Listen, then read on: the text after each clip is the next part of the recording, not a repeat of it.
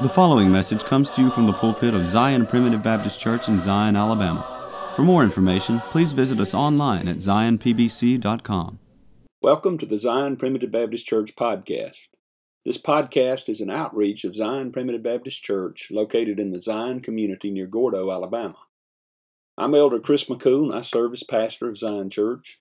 We're a congregation of believers who trust in the simple message of God's sovereign grace, where families come together to worship God in spirit and in truth through the simplicity of preaching, praying, and singing. Zion Primitive Baptist Church is located at 9487 County Road 49, Gordo, Alabama. If you live in the Gordo area or if you are visiting in the area, please join us for worship. We meet every Sunday at 10:30 a.m. and 5 p.m.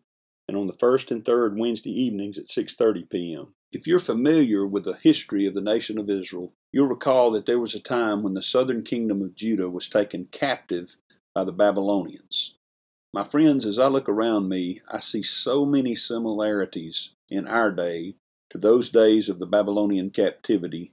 The world system that we live in, much like the Babylonian world system of the olden days, will not leave us alone. The Babylonian world system is not content for us to worship God in spirit and in truth, but rather would try to corrupt our worship and to corrupt our thinking, and it especially focuses upon our young folks. So, how do we respond to Babylon? There's a great lesson to be learned from Daniel chapter 3, and in the sermon that we begin today, we begin to answer the question about how to respond to Babylon. And ultimately, the answer is, is that we stay faithful to God no matter what. But first, we have a song selection that I hope you enjoy. After the song, please stay tuned for another message of God's sovereign grace from the Zion Primitive Baptist Church pulpit. The souls of those who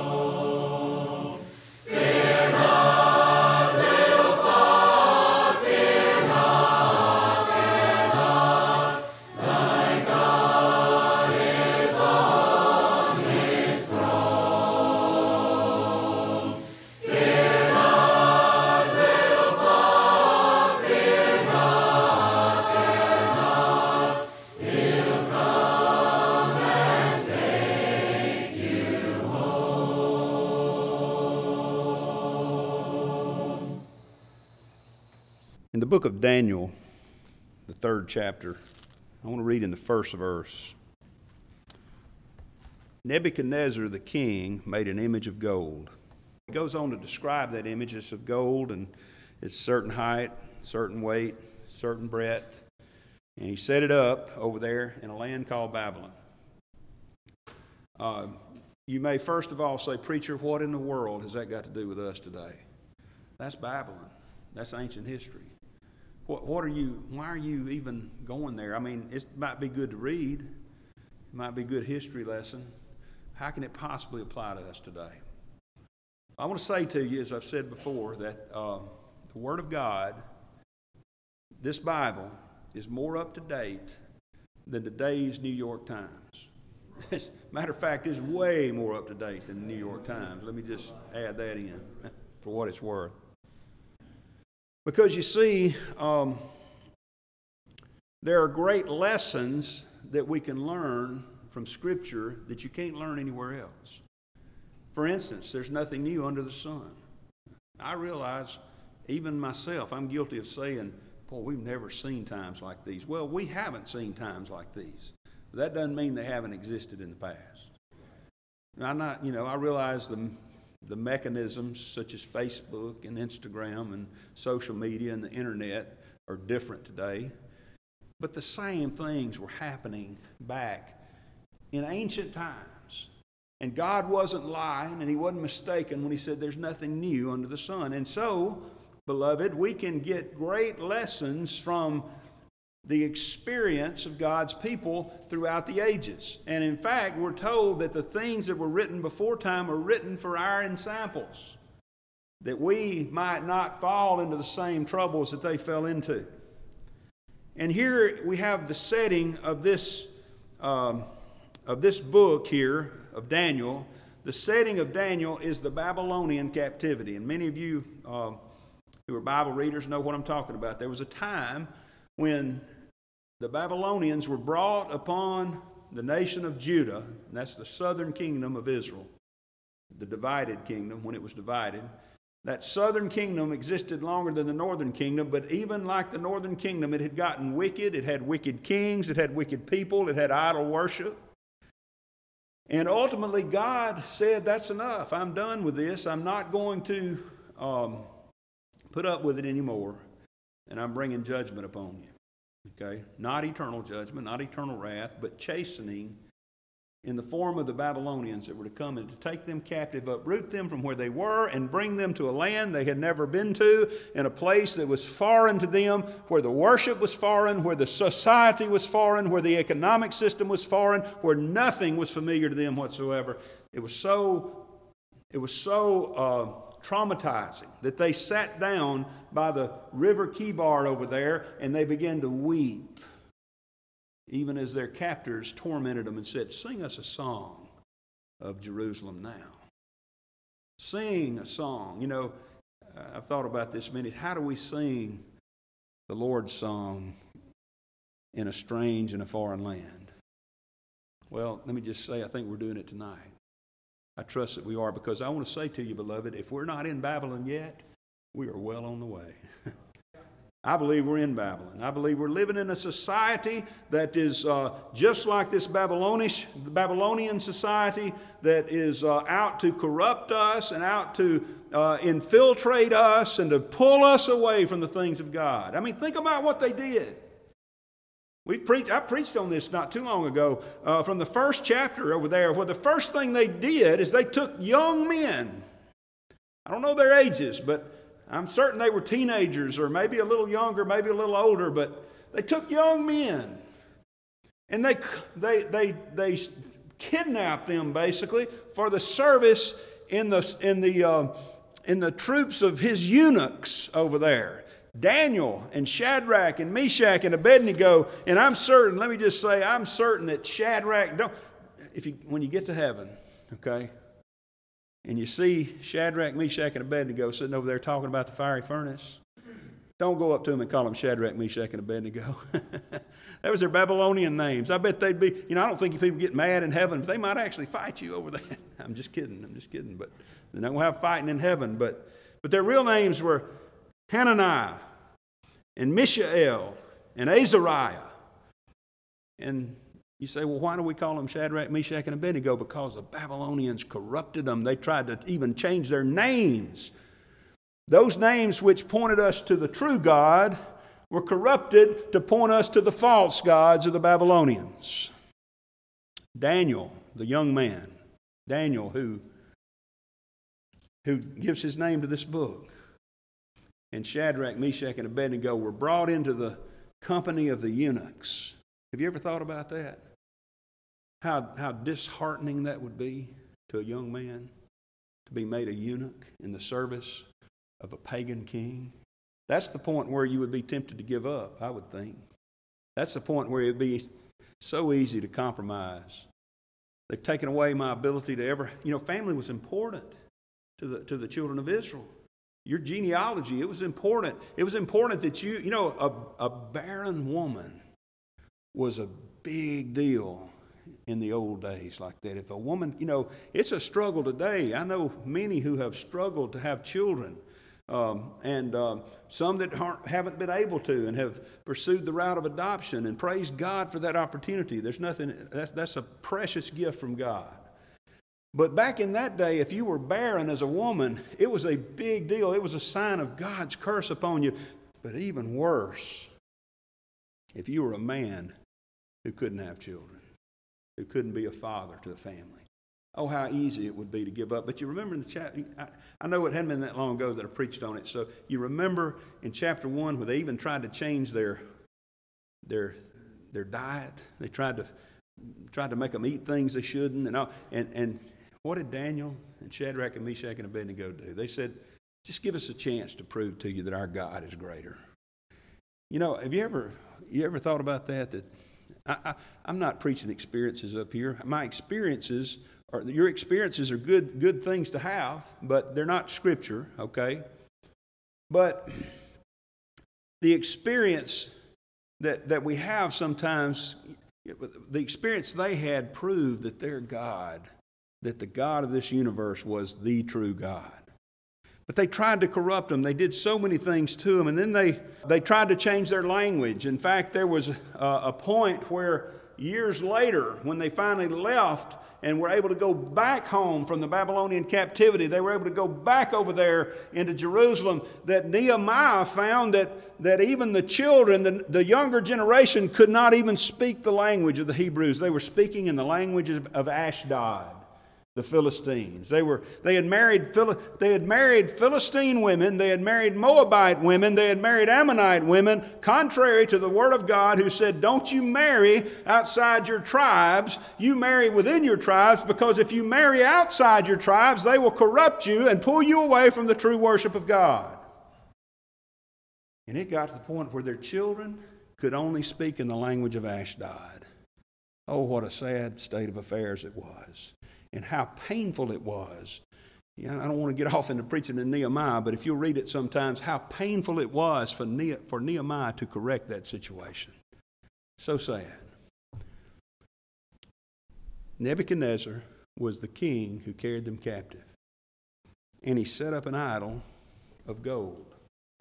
And I go back to what I said earlier. You say, Preacher, what's that got to do with us? Well, I want to say to you this, this evening does it not look to you like we're living in a society that wants to corrupt our children? That wants to pull them away from the true worship of God, from the truths of God's Word? I challenge you to go to a public university in this nation and ask them about the course on creation or creationism. I, I challenge you to go to a even I challenge you to go to a law school. I, I know of what I speak here, okay? Because I went to law school. I went to the University of Alabama Law School. I challenge you to go over there or to any other public law school and say, I'd like to take your course or sit in on your course on the foundations of law.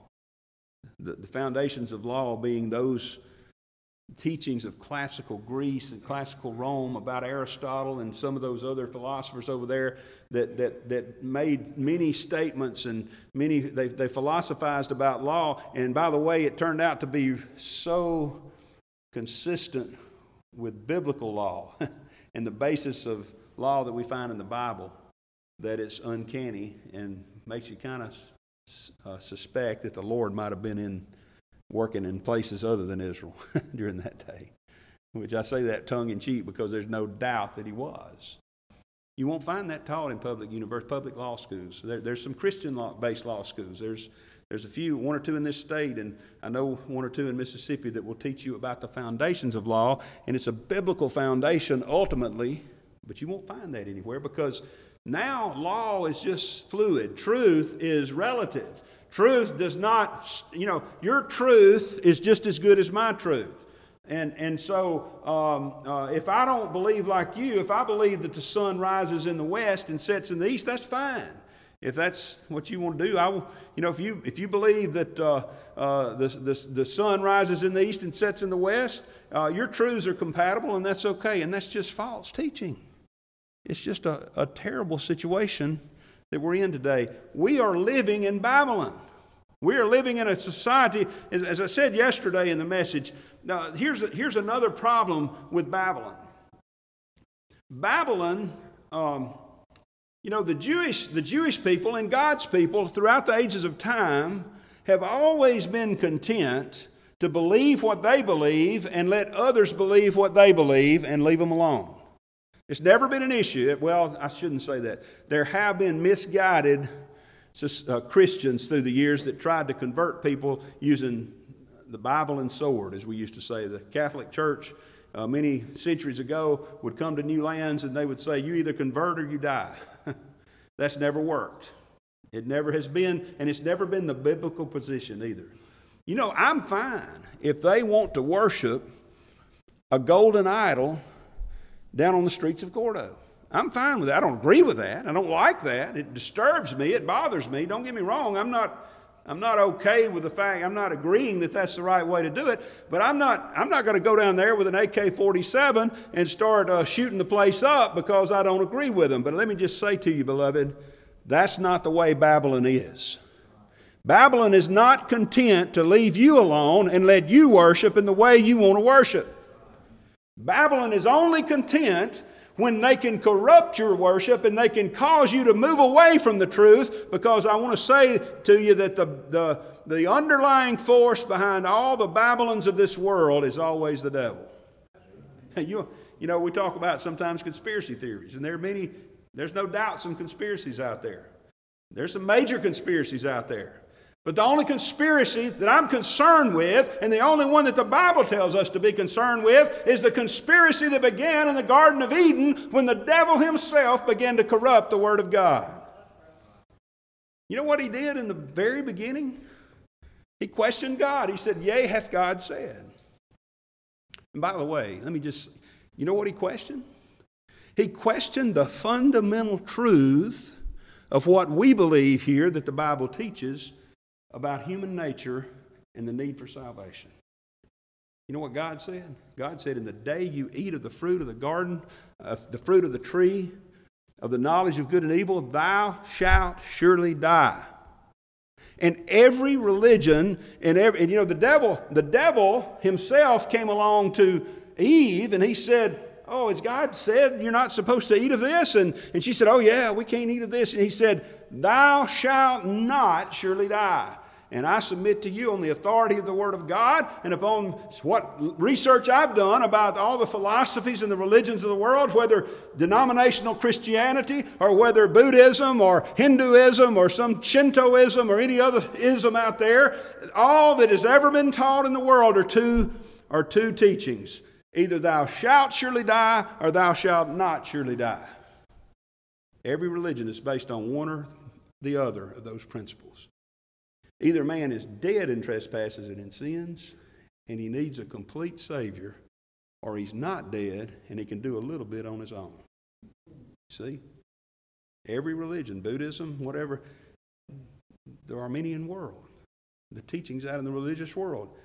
Well, Jesus did all he could do, and now it's up to you. Beloved, either we died in Adam or we didn't. And I think I'm going to stick with the message that God preached and not the message that the devil preached. but you see, The world out there is not, the devil is not content for you and I to worship him in spirit and in truth. Now, he doesn't really mind if we get in the spirit, I don't think. We start jumping pews and we start, you know, having a big old time here. He'd probably be okay with that. He'd actually probably be okay if we had the truth, Brother Mackey, and no spirit. Because then y'all wouldn't hang around very long. Pretty soon our pretty soon our congregation would just kind of be slipping out the back door because it'd just be a dry, uh, boring lecture. but boy, when we get the spirit and the truth together, he doesn't like it. Babylon will not leave us alone, you see. Babylon will not leave us alone. Nebuchadnezzar the king made an image of gold, and he set it up in the plains over there, and he told the rulers, and down in verse 4, this herald he sent out said, To you it is commanded, O people and nations and languages, that when you hear all this music, and I'll skip for the lack of time down to verse 6, uh, down, down to the end of that verse, I mean, that you fall down and worship the golden image that Nebuchadnezzar the king has set up.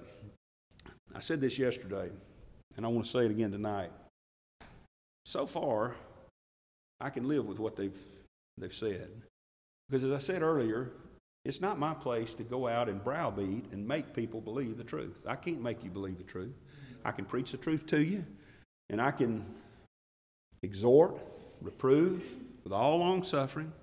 I can preach the gospel, but you know, without the Spirit, there's nothing I can really do to, to convince you. And, and if you choose to go some other way, well, I won't say it's all right with me. I hate to see you go, but but I believe that that's your that's your right. You can go and do it. Okay. So if the king sets up a golden image and you want to go bow down to it, I can't stop you.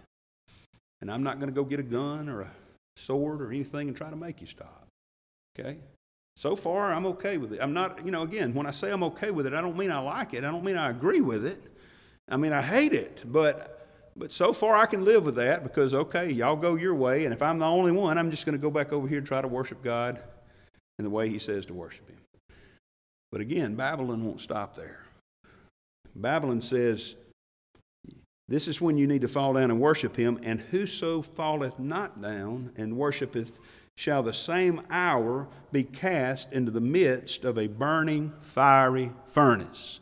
See, that's where Babylon comes from. Babylon will not be satisfied to let you, to live and let live, to let you worship the way you want to, and let them worship the, the, the way they want to.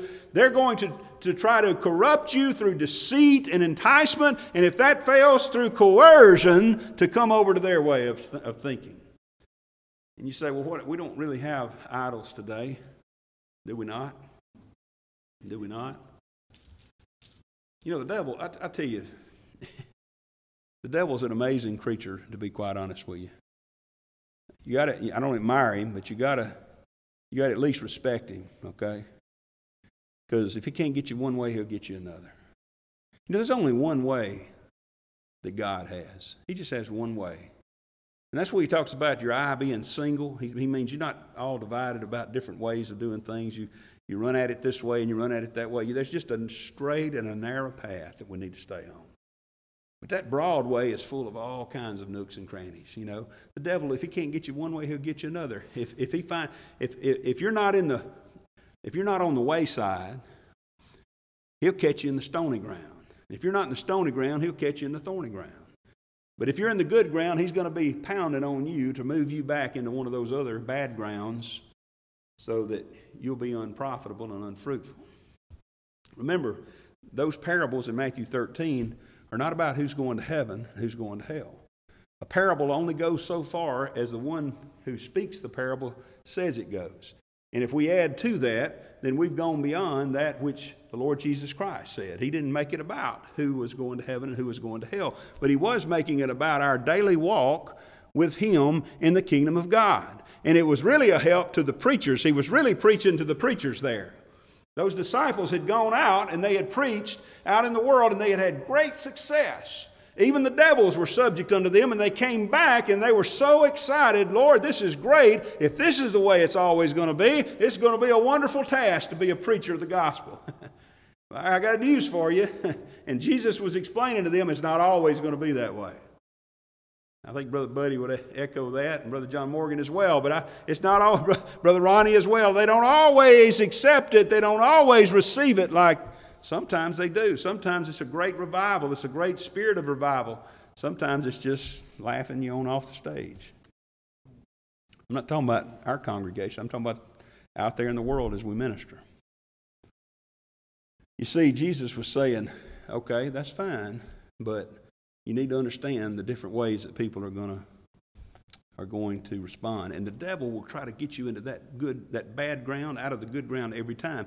You know i don't struggle too much with the wayside. I i'm not a i'm not in the habit of robbing banks or shooting people and that sort of thing. I'm kind of you know i mean i have some sins that are habitual sins but they're not open and i'm not you know doing things that are going to put me in jail and prison. That's that's kind of where the wayside christians are. They're openly rebellious against god and praise God, I've been raised in church. I, I know a little bit about the scriptures. I'm kind of, you know, I can quote some scripture. I, I've, I've been reading through the scriptures. I've read through the Bible several times, and I've got some good, I feel like I've got some pretty good depth of earth there. So, so I'm not really the stony ground either. I mean, sometimes I get in the stony ground, but the stony ground is where they don't have much depth of earth. And next thing you know, uh, they, they, they wither up and they, they get persecuted a little bit. Somebody says, You're one of them primitive Baptists out there, aren't you? So I don't want to be identified with them, so I'm going to get on out of here and go somewhere else, you see.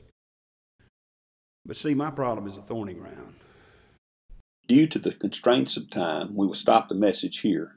But please join us tomorrow for the conclusion of this message.